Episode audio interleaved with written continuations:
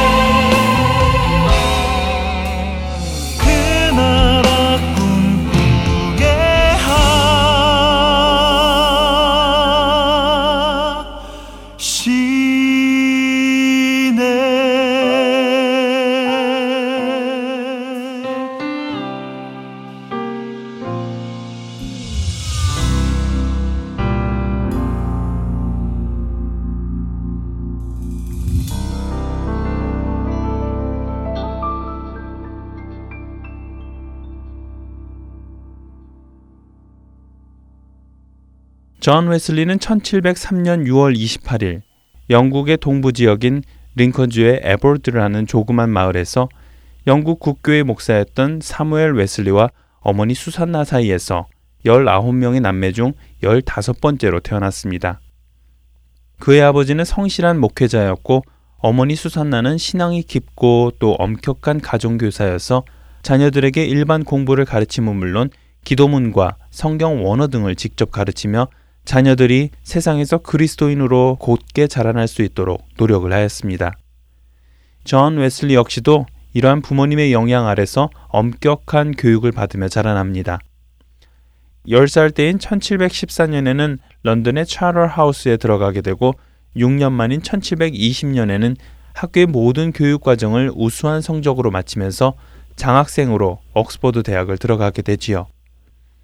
또 옥스퍼드에서는 고전 문학과 라틴어를 깊이 공부하였을 뿐만 아니라 히브리어 성경을 연구하였고 여러 분야의 신학 서적과 문학, 물리 서적까지도 가까이 하며 하나님 수준에 맞는 사람이 되려고 많은 노력을 기울이며 4년 만인 1724년에 문학사 학위를 받으며 대학을 졸업합니다. 1725년 9월에 집사 안수를 받고 교회 사람들에게 설교를 하면서 자신의 노력에 비해 말씀의 능력이 없음을 느끼게 됩니다. 머리로는 복음에 대한 것을 잘 알고 있었지만 하나님과의 인격적인 만남과 관계가 없어서 그랬음을 나중에서야 깨닫게 되었지요. 당시 자신의 모습을 후에 글로 남긴 것이 있는데요. 한번 읽어봐 드리겠습니다. 1725년부터 2년 동안 제 설교는 실패였습니다. 제 설교에서는 하나님의 아무런 능력이 나타나지 않았습니다.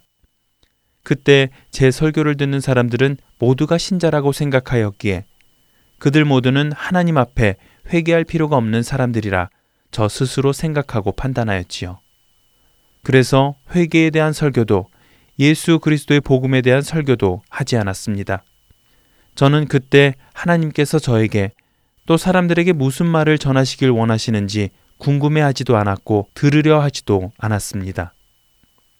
존 웨슬리는 다른 사람들보다 아무리 공부를 열심히 해도 다른 사람들이 보기에 흠잡을 것이 없을 만큼 살려고 노력을 해도 예수님을 인격적으로 만나지 않으면 참된 그리스도인이 될 수 없음을 나중에서야 깨닫게 되는데요.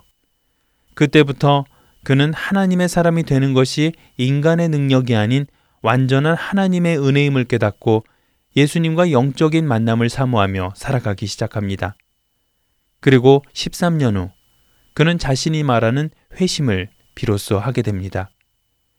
1727년부터 1729년까지 2년간은 목사로 교회를 섬겼고 1729년에는 옥스퍼드 대학의 조교로 있으며 종교 모임을 가지고 신앙 향상을 위해 매일 밤 모여 기도하고 성경을 연구하며 여러 가지 구제 활동까지 하였지만 하나님과의 인격적인 만남도 머릿속에는 있는 구원의 확신이 가슴으로는 전달되어지지 않았습니다.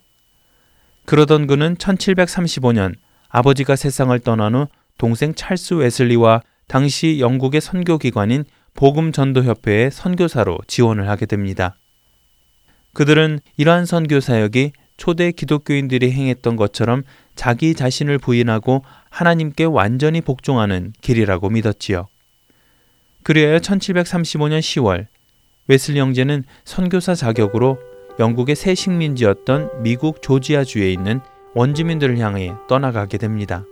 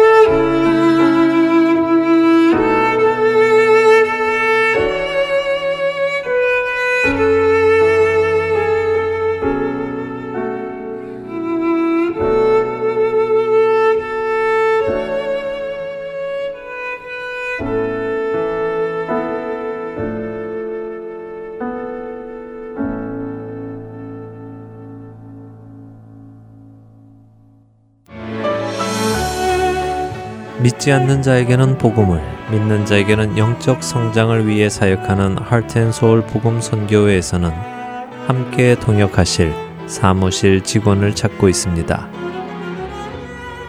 예수 그리스도의 복음을 전하는 이 일에 파트타임 혹은 풀타임으로 함께 동역하실 분들은 선교회 전화번호 602-866-8999로 연락 주시기 바랍니다.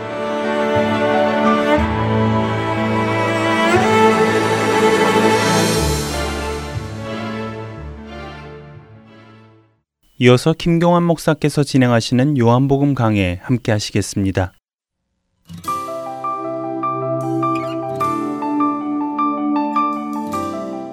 청자 여러분 안녕하십니까? 요한복음 강해 세 번째 시간입니다. 예, 오늘도 지난주에 이어서 요한복음을 쓰신 적에 대해서 말씀을 나눌까 합니다. 요한복음 20장 30절에서 31절의 말씀을 예, 다시 한번 읽겠습니다. 예수께서 제자들 앞에서 이 책에 기록되지 아니한 다른 표적도 많이 행하셨으나 오직 이것을 기록하면 너희로 예수께서 하나님의 아들 그리스도이심을 믿게 하려 하며 또 너희로 믿고 그 이름을 힘입어 생명을 얻게 하려 함이니라. 저희는 지난주에 그 요한복음을 쓰신 목적에 대해서 이야기를 나누면서 요한복음 이 말씀에 담겨 있는 요 30절 31절에 담겨 있는 중요한 단어 4개를 뽑아서 이 의미를 함께 공부하고 있습니다. 지난주에는 표적, 그리고 하나님의 아들에 대해서 말씀을 나눴는데, 오늘은 믿는다라는 단어와 이 생명을 얻는다라는 단어에 대해서 함께 그 의미를 공부해 볼까 합니다. 자, 세 번째 중요한 단어는 믿는다라는 단어입니다. 오늘 이 말씀에는 믿는다라는 단어가 두 번 등장합니다. 첫 번째는 동사형으로 기록되어 있고, 두 번째는 분사 구문으로 기록되어 있어요. 신학자들 사이에 논쟁이 되는 단어는 이 첫 번째 동사형의 시제입니다. 지금까지 발견된 요한복음의 사본들이 많이 있는데요. 좀 오래된 사본에는 이 현재형을 쓰고 있어요. 뭐 반면 다 대부분의 다른 사, 사본들은 이 부정 과거형을 쓰고 있습니다. 그 차이가 무엇일까요? 그 믿는다를 부정 과거형으로 한번 읽어보겠습니다. 예, 부정 과거형은 영어에는 시제가 없어요. 그래서 이 부정 과거형을 이해하려면 헬라어에 등장하는 부정과거형에 쓰여진 용도를 예, 아는 길밖에 없습니다. 헬라어의 부정과거형 용도를 보면 어떤 그 과거에 내린 한 어떤 결단에 의해서 오늘까지 그 결단이 영향을 미치고 있는 것을 의미합니다.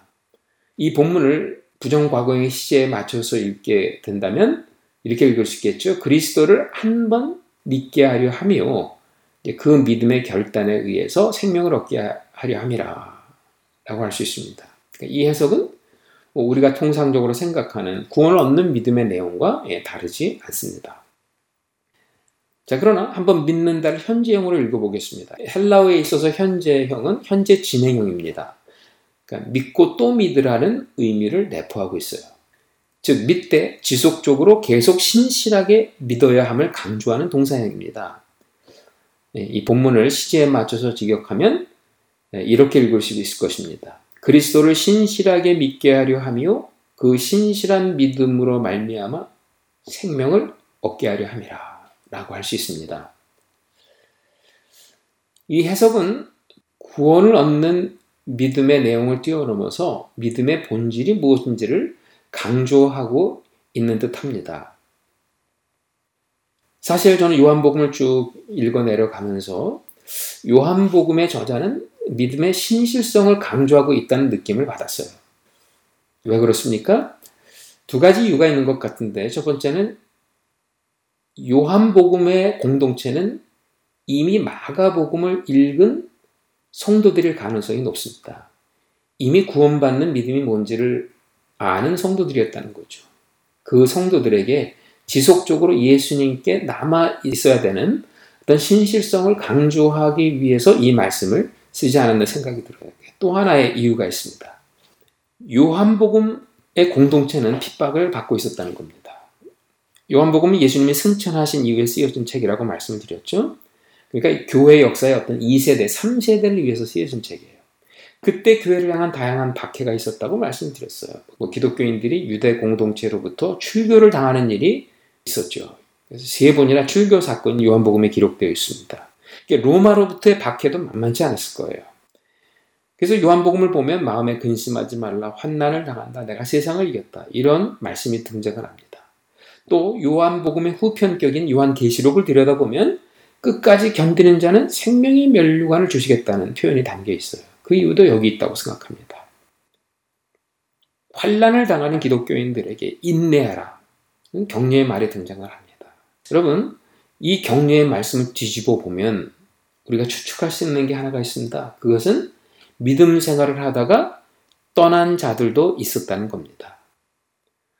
갑자기 요한복음에 쓰여진 목적에 대해서 말씀을 하고 나서 요한복음 21장에 등장을 해요. 21장에는 베드로의 회복 사건입니다. 왜 베드로의 회복 사건을 에필로그로 21장에 담아 놓았을까요? 믿음 생활하다 떠난 자들을 염두에 두고 기록한 말씀이 아닌가 생각합니다. 요한은 이런 상황을 바라보며 기독교인들에게 끝까지 신실한 믿음으로 예수를 따르라고 격려하고 있는 것입니다. 자, 이 두 가지 중에 어느 것이 맞은지에 대해서 신학자들 사이에 논란이 되고 있습니다. 제가 생각하기엔 둘 다다 맞다고 생각을 해요. 왜냐하면 하나님 나라 사상에 비추어 보면 사실 믿음이라고 하는 것은 하나의 여정이지요. 하나님의 통치 가운데서 살기로 결단을 내리고 끊임없이 하나님의 롤드십 가운데서 하나님의 주권 속에서 신실하게 살아가는 삶의 반응으로 이어지는 것입니다. 이 두 가지를 결단코 떼어서 생각할 수가 없다는 거예요. 그게 바로 하나님 나라의 복음의 의미 아닙니까? 오늘 우리가 믿는다라고 하는 것은 하나님의 아들을 믿는 것인데 하나님의 아들을 믿는다는 것은 하나님의 나라를 받아들인다고 이미 말씀을 드리지 않았습니까? 하나님의 나라를 믿는다는 것은 하나님의 통치를 믿고 영접하는 것 아닙니까? 뭐 하나님의 통치를 믿고 영접하는데 거기 한 번 믿고 혹은 지속적으로 믿고의 차이가 있을 수 없다는 것이죠. 즉 오늘 하나님의 통치 가운데 살다가 내일은 하나님의 통치를 벗어나고 죄의 통치 속에 다시 돌아갈 수가 없다는 거예요. 뭐 믿음이 추상적인 개념이고 하나의 종교적 사상이라면 그럴 수 있습니다. 그러나 요한은 믿음이라고 하는 것을 어떤 추상적인 개념, 종교적 사상으로 말하고 있지 않다는 거예요. 요한은 믿음이라고 하는 것을 어떤 예수님과 더불어 사는 공동체로 이야기하고 있습니다. 예수님이 머무시는 곳에 나도 머물고, 예수님이 가시는 곳에 나도 따라가고, 그래서 예수님과 함께 더불어 살아가는 그 삶 자체가 믿음이었다는 것입니다.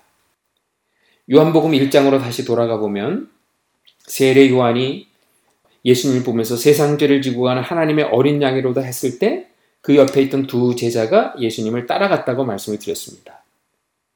두 제자가 세례 요한의 말씀을 듣고 예수님을 따라갔을 때 제자들이 예수님께 던졌던 질문이 무엇입니까? 라비어 어디 계시오니까 이렇게 물어요. 어디 거하십니까? 거한다라는 원어는 얘 메네인데 메네는 성령이 비둘기처럼 임했다라는 곳에 사용되었던 중요한 단어입니다. 그 단어를 동일하게 사용해서 예수님이 머무시는 곳에 나도 머물겠습니다. 이렇게 얘기를 했습니다. 거리를 둔 채 바라보고 공부하고 탐구하지 않겠다는 거예요. 예수님과 함께 거하여 예수님 눈을 마주보고 예수님의 가슴과 가슴이 부닥치는 교제를 나누고 몸과 몸이 함께 뒹굴면서 예수님을 경험하고 싶다고 제자들은 지금 묻고 있는 것입니다. 그런 제자들을 보면서 예수님께서 와 보라. 나 있는 곳에 너희들도 함께 머물라. 예, 이렇게 요청합니다. 그 초청을 받아들이고 제자들이 예수님과 함께 머물게 되었을 때 함께 머물렀더니 예수님이 과연 메시아였다. 이렇게 고백하는 대목이 나옵니다. 이 장면을 통해서 믿음이 무엇인지를 우리에게 보여주고 있죠. 영접하는 자, 곧 그 이름을 믿는 자, 곧 영접한다는 것이 예수님을 영접한다는 것이 무엇인지를 우리에게 보여주고 있죠. 추상적인 개념을 받아들인 거나 종교적인 사상을 내가 깨달아 아는 그런 수준이 아니라는 거예요. 하나님의 통치권을 받아들이고 그 통치 가운데서 예수님과 더불어 살아가는 것을 의미하는 것입니다.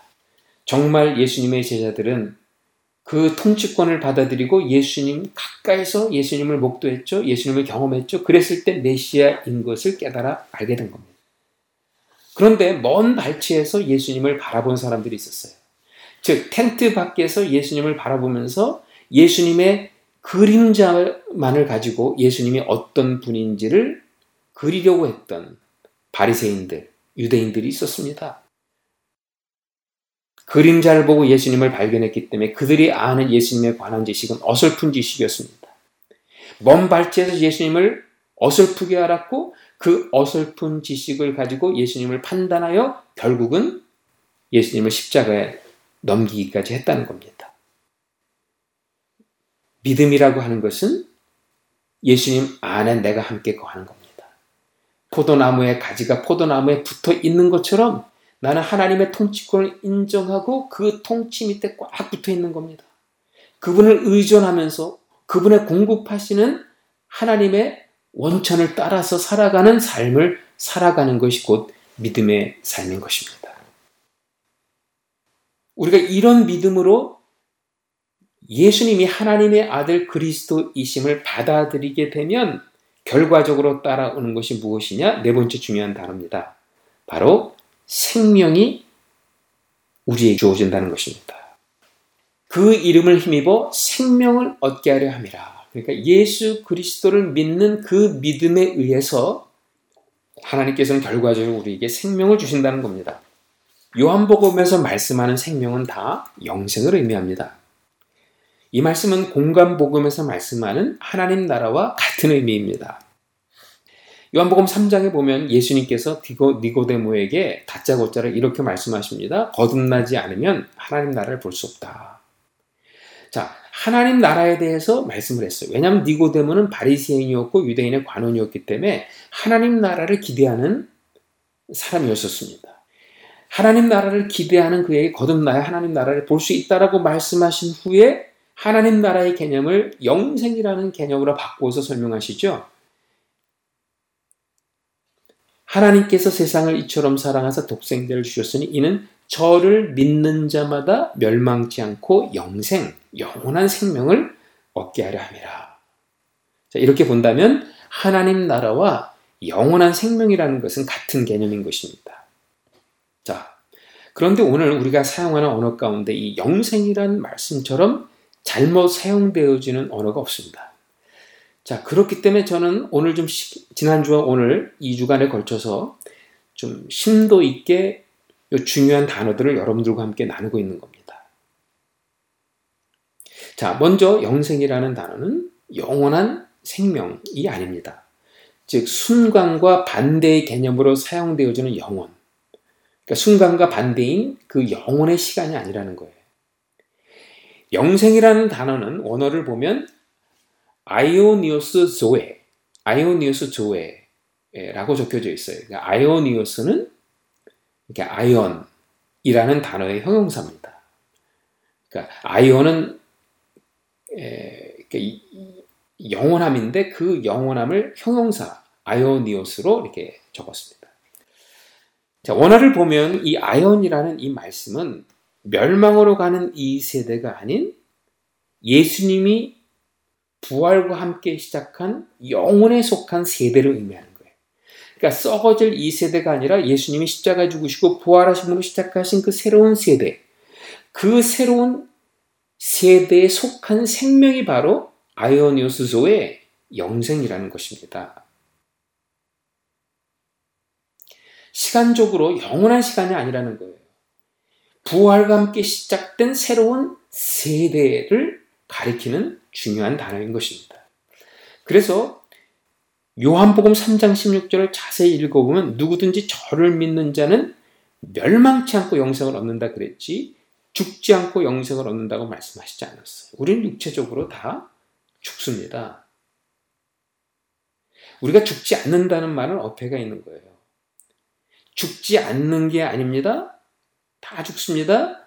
성경 말씀은 멸망하지 않는다고 돼 있어요. 영어로 페르시입니다. 페르시라는 말은 멸망으로 치닫고 있는 이 세대에 속한 것들의 특징을 표현할 때 사용되어지는 단어죠. 즉, 멸망하는 이 세대에 속한 생명이 아니라 다가올 부활로 시작된 그 세대에 속한 생명을 의미한다는 겁니다. 저 세대에 속한 그 생명이 무엇입니까? 그 부활의 생명입니다. 그래서 영생을 부활의 생명이라고 해석할 수 있는 거예요. 예수님께서 부활하심으로 부활의 첫 열매가 되셨습니다. 이제 누구든지 저를 믿는 자는 부활하신 예수님이 시작하신 새로운 시대에 속한 자가 되어 예수님과 함께 부활할 것이라는 거예요. 새로운 시대에 속한 자가 되어 부활의 생명을 부여받은 것이 곧 영생을 얻었다는 의미인 것입니다. 자, 그러면 이 부활의 생명에는 두 가지가 있어요. 하나는 컨텐츠고 하나는 스코프입니다. 그 내용이 뭐냐? 그리고 또한 그의 영역은 뭐냐? 이 두 가지를 지금 문맥 속에서 우리가 살펴볼 수가 있는데요. 자, 오늘 이 말씀을 사도 요한, 요한이 적었을 때에는 이 20장 전에 등장하는 어떤 사건을 염두에 두고 이 말씀을 적고 있는 겁니다. 20장에 어떤 말씀이 등장합니까? 예수님께서 부활하신 이후에 막 두려움에 떨고 있는 제자 공동체에 나타나세요. 그리고 그들에게 샬롬을 선포하십니다. 그러니까 평강, 이스라엘 백성들의 그 어, 인사입니다. 샬롬을 선포하면서 제자들을 파송하시는데 그때 놀라운 축복의 선물을 주시죠. 그게 뭐죠? 바로 성령의 호흡을 그들에게 허락해 주십니다. 성령의 호흡을 받은 제자 공동체를 염두에 두고 오늘 영생이 무엇인지를 부활 생명이 무엇인지를 우리에게 설명하고 있다는 것입니다. 그래서 부활 생명의 첫 번째 컨텐츠는 제자들이 받은 그 성령의 호흡을 의미하고 있는 것입니다. 단순히 우리 육체적인 생명을 말하는 게 아니죠. 숨을 쉬고 심장이 뛰는, 뛰는 것으로 규명되어진 어떤 생물학적 생명이 아닌 것입니다. 창세기 2장의 배경을 한번 살펴보겠습니다. 하나님께서 인간을 창조하시고 그 코에 생기를 불어넣으시니 생명이 되었다. 이렇게 기록되어 있습니다. 오늘 주시는 이 부활 생명은 그 연장선에서 새로운 창조가 실질적으로 이루어졌음을 보여주는 거예요. 이제는 아담과 함께 죽었던 구 인류는 예수님께서 부활로 인해서 시작된 신인류로 새롭게 창조가 되었다는 것을 의미하는 것입니다. 그 창조주 하나님이 여기 오셔서 바로 영생, 부활의 생명, 성령의 호흡을 주신 것입니다. 또 하나 배경을 찾아보겠습니다. 에스겔서 37장입니다. 거기 보면 마른 뼈의 환상 이야기가 나오지 않습니까? 에스겔 선지자가 어느 날 마른 뼈로 가득한 골짜기를 보았습니다. 그때 하나님이 에스겔 선지자에게 묻죠. 이 뼈들이 살아날 수 있겠느냐? 에스겔은 기가 막혀서 말문이 막혔던 것 같습니다. 주님의 질문에 아멘이 나오질 않았다는 거예요. 대신 에스겔은 주께서 하시지 않습니까? 이렇게 대답을 해요. 그때 주님의 약속의 말씀이 떨어졌는데 그게 바로 하나님의 호흡이었어요. 주 여호와께서 이 뼈들에게 이같이 말씀하시기를 내가 생기를 너희에게 들어가게 하리니 너희가 살아나리라. 정말 여호와의 말씀대로 하나님의 생기가 성령 하나님이 그 뼈속에 들어갔을 때 그 뼈들이 소리가 나고 움직여서 마디마디가 맞아 떨어졌어요. 그것이 커다란 분대를 이뤘다고 되어 있습니다. 무엇을 말해주는 것입니까? 성령이 없는 존재는 또 성령이 없는 공동체는 살아있어도 해골과 다를 바가 없다는 거예요.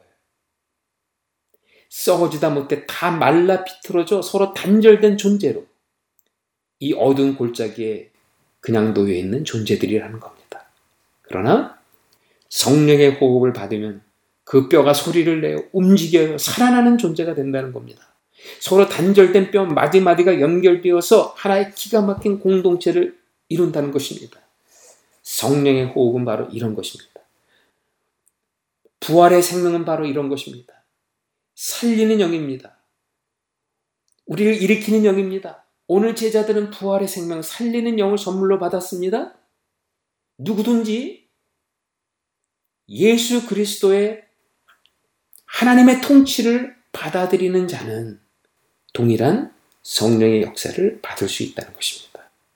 그래서 그 부활의 생명은 생명의 그 컨텐츠, 그 내용은 성령의 호흡인 것입니다. 두 번째로는 그 부활의 생명에 하나의 스코프가 있어요. 하나의 그 시제적인 어떤 그 영역이 있었죠. 자, 제자들이 부활 생명을 받았어요. 근데 부활의 생명을 받은 제자들은 부활의 몸으로 변화되지 않았습니다. 우리 육신에 바뀐 것이 하나도 없었어요. 그러면 무엇이 바뀐 것입니까? 예수님이 우리에게 성령의 호흡을 통해서 부활 생명을 주셨다면 우리가 천상에 올라가서 정말 부활의 몸으로 변해야 되지 않겠습니까? 그런데 우리는 그렇게 바뀌지 않았습니다. 우리 육체는 아직까지 썩어져가는 이 세대에 그대로 남아 있었다는 거예요. 그러면 바뀐 게 무엇입니까? 반드시 부활하게 될 것이라고 하는 하나의 보증 수표를 받은 것과 다를 바가 없다는 거예요. 즉, 우리가 반드시 부활하게 될 것이라고 하는 것에 대한 약속의 말씀과 함께 down payment를 받은 거예요. 그 부활의 보증 수표, 부활의 down pay가 무엇이냐? 바로 그게 성령의 호흡이었다는 거예요. 여러분, 예수 그리스도를 받아들였다는 것은 예수님의 그 통치를 받아들였다는 것인데 예수님의 통치를 받아들이는 순간에 우리는 성령의 호흡을 받은 것입니다. 성령의 호흡을 받았다는 이야기는 우리는 반드시 부활하게 될 것이라는 보증수표를 받은 것이고 다운페이를 받은 거예요. 아직 부활의 몸으로 변하지 않았지만 성령으로 인하여 그 시작된 부활의 생명은 반드시 완성될 것이라는 거예요. 예수님의 통치를 받아들이면 바로 그런 보증 수표를 가진 자로 down payment를 받은 자로 이 땅을 사는 존재가 되었다는 것입니다. 이와 같이 오늘 요한복음이 이야기하는 생명은 상당히 포괄적이고 아주 종합적인 것입니다. 우리의 삶의 전 영역은 물론 어떻게 보면 전 창조의 영역을 내포하고 있고 이 세대와 다가올 세대를 다 포함한다고 봐도 과언이 아닙니다. 그런데 여러분 우리는 너무 그동안 복음이라고 하는 것을 복음의 생명이라고 하는 것을 축소판으로 믿고 있지 않나는 생각이 들어요. 오늘날 우리 한국교회에 일어나는 많은 그 어려움들은 사실 복음이라고 하는 것을 너무 축소형으로 믿었기 때문에 생긴 문제가 아니었나 생각합니다. 예, 저는 사영리가 중요한 전도의 tool이라고 생각을 합니다. 뭐 길에서 급하게 복음을 전해야 될 때 사영리처럼 좋은 교재가 없습니다. 그렇다고 그 사영리가 복음의 전체인가? 그렇게 생각하진 않습니다. 사형리에는 예수님이 선포하신 영원한 생명, 그 하나님 나라 통치의 개념이 없습니다. 우리가 구원을 받았다고 하는 것은 하나님의 통치권을 받아들인 것인데 그게 없어요. 우리가 예수님의 통치권을 받아들였다는 것은 이제는 더 이상 이 세상을 통치하고 있는 만몬의 통치를 받지 아니하고 예수님의 통치를 받겠다고 하는 하나의 믿음의 결단 아닙니까? 그런데 그런 믿음의 포인트가 결여되어 있다고 하는 것이죠. 생명이라고 하는 것도 내가 생명을 얻었다는 것은 나 하나 생명 얻는 것으로 끝나는 게 아니고 하나님께서 온 피조물의 새 창조의 역사를 시작하셨는데 그 출발점이 바로 내가 생명을 얻은 그 포인트였다는 이 사실, 이 사실에 대한 설명이 없다는 것입니다. 내가 구원받은 것은 그냥 나 하나 이기적으로 천국 백성이 되었다는 것으로 끝나지 않는다는 거예요. 이제는 주님께서 만물을 새롭게 하는 그 일을 시작하셨는 그 일에 동역자로 나를 불러주셨다는 이 의식이 결여되어 있는 것입니다. 오늘 요한이 우리에게 말씀하고 있는 하나님 나라 복음 그리고 영생의 복음은 그만큼 포괄적이고 예, 종합적입니다. 우리의 삶의 전 영역은 물론 전 창조의 영역을 내포하고 있고 나아가서 이 세대와 다음 세대를 아우르는 영혼에서 영혼을 아우르는 이 영역까지 포함하고 있다는 사실을 우리가 깨달아 알았으면 좋겠습니다. 이제 요한복음 우리가 함께 공부해 내려가면서 요한복음 쓰신 이 목적을 우리가 분명히 깨닫고 요한복음 함께 읽어 내려갈 때 사도 요한이 왜 이 요한복음을 썼는가? 그 목적이 무엇인가? 목적을 놓치지 않게 되면 요한복음의 일곱 개의 표적 그리고 이어지는 영광의 책에 나타난 많은 사건들이 어떤 방향성이 설정이 될 것입니다. 아, 이로써 요한복음에 쓰여진 목적에 대해서 마치겠습니다. 애청자 여러분 안녕히 계십시오. 예, 다음 주에 뵙겠습니다.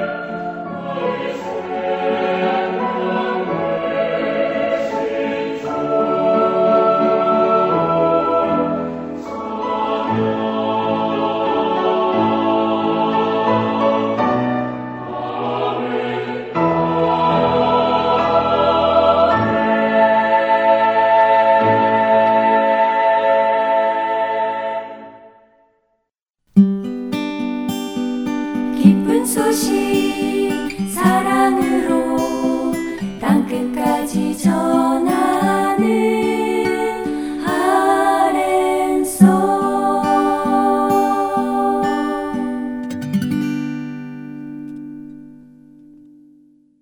한국 극동방송에서 제공하는 성경의 파노라마로 이어드립니다. 오늘은 이스라엘 초대왕 사울에 대해 나누어 주십니다.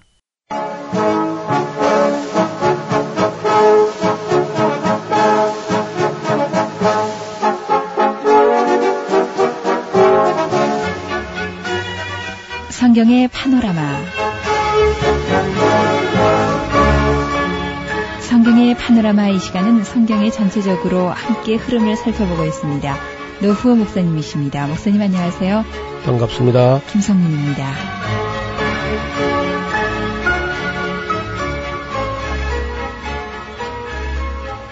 목사님 이스라엘의 초대 임금이었던 이 사울요. 예. 처음에는 잘 나갔죠. 그런데 나중에 잘못된 사람 중에 대표적인 그런 사람으로 떠오르게 됐는데요.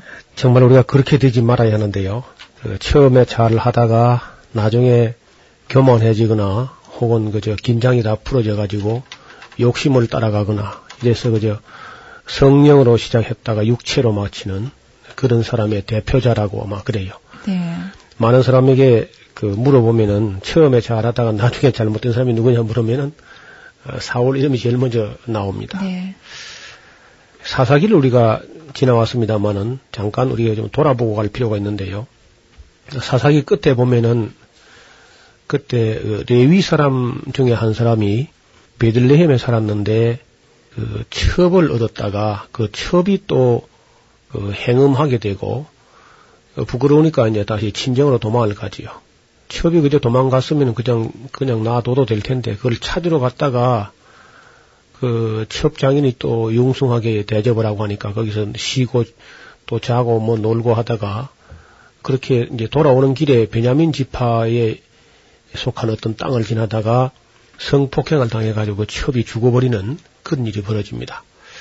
그래서 그 사람이 자기 첩의 시체를 열두 토막을 내가지고 열두 지파에게 한 덩어리씩 보냈던 그런 끔찍한 일이 있었지요. 이 사건을 통해 가지고 이스라엘 다른 열한 지파가 일어나서 그 베냐민 지파를 아주 크게 응징하는 그런 모습이 나옵니다. 그로 말미암아서 베냐민 지파는 많이 죽어서 크게 위축되어 가지고 열두 지파 중에 완전히 이지러진 그런 지파가 되어 버렸습니다. 네. 아주 가뜩이나 이제 그 막내 아니겠습니까 베냐민이 예. 열두 지파 중에서 정상으로 있을 때도 그 막내 지파인데 그런 못된 짓을 하다가 베냐민 지파가 저 열한 지파에게 호되게 그저 당하고 수많은 남자들이 죽어서 없어짐으로 베냐민 지파는 아주 미약한 지파가 되었습니다. 그런데 그 사사 시대를 이제 마감하고 왕정 시대, 예, 새로운 시대를 열 때에 예, 하나님께서 가장 미약한 지파, 그 막내 지파이기도 하고 또 이제 그 사사시대 그런 그 비류들이 악을 행한 것 때문에 열한 지파가 크게 응징함으로 아주 약해져 버린 그런 아주 미약한 지파의 한 사람을 하나님께서 왕으로 세우셨다는 겁니다. 네. 그래서 그 사울이 왕이 될 때 보면은 자기는 베냐민 지파다 하는 것만 해도 아주 미약한 지파, 가뜩이나 또 못된 짓을 해가지고 아주 징벌을 받은 그런 지파에다가 자기는 아주 또 작은 사람이다. 어?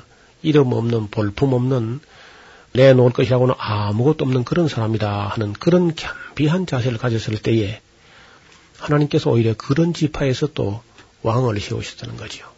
옛날이나 지금이나 그 또 왕이나 대통령이나 이런 사람들은 백성을 잘 섬기고 봉사하도록 그렇게 세우는 건데 그 섬기고 봉사하는 자세의 기본은 겸손이겠지요.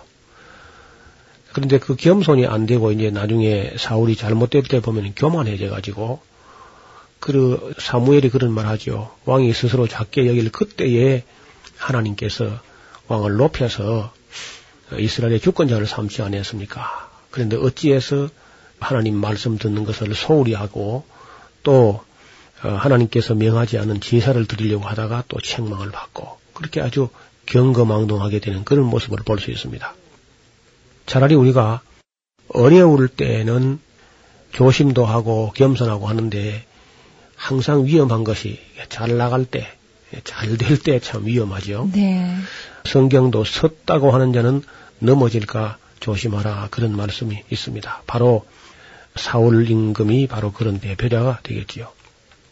성경과 그 역사가 수많은 인물들을 우리에게 보여주는데 우리 자신들도 정도의 차이는 있지만 거기가 이런 위험이 있고 또 이런 경험도 있을 수가 있습니다.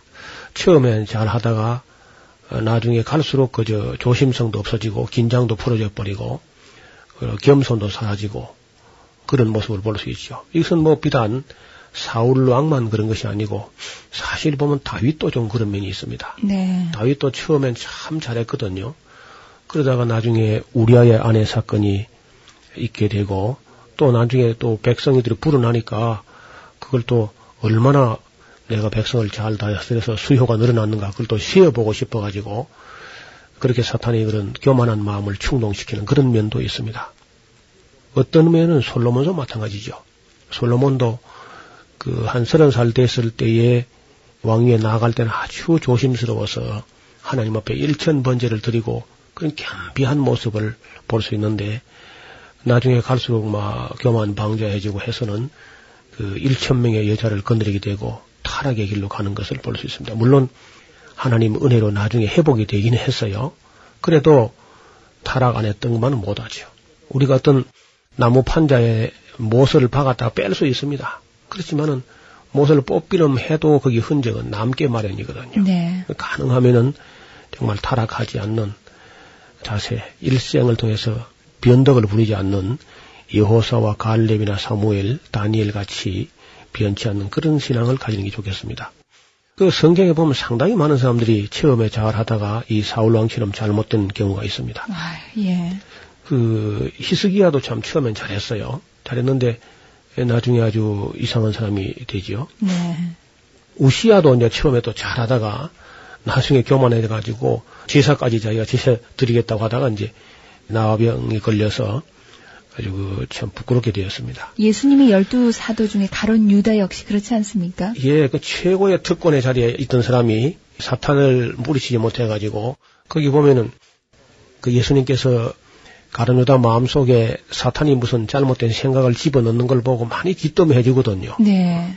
그 힌트를 주고 그 깨닫게 하려고 애를 쓰지만은 깨닫지 못하고 결국은 그 사탄에게 이용당하는 그런 모습을 볼 수 있습니다.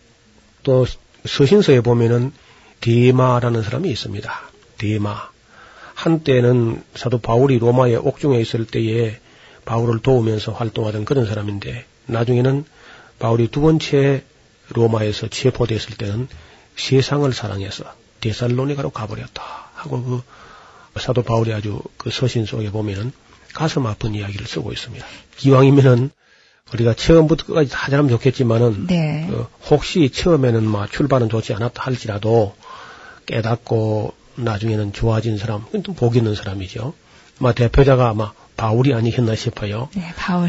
예, 사도 바울은 참 처음에는 잘못되었습니다만은 하나님께서 그를 일깨워서 새롭게 하실 때 크게 각성하고 정말 나중에는 죽도록 충성하는 그런 하나님의 종으로서 신약 성경 전체 아주 대표자가 될 만큼 그렇게 위대한 삶을 살았습니다. 야곱의 아들들 가운데 유다도 보면은 처음에는 참 잘못됐죠. 동생을 팔아먹고 아버지 집을 뛰쳐나가서 아둘람 사람 히라에게 내려가서 수아란 수아의 딸을 취해서 장가들은데 막 그냥 아들 엘과 오난이 죽고 아주 험난한 세월을 겪으면서 그가 아주 이제 새로워져 가지고 아버지께 돌아와서 나중에는 아주 헌신적인 그런 삶을 우리에게 보여줍니다.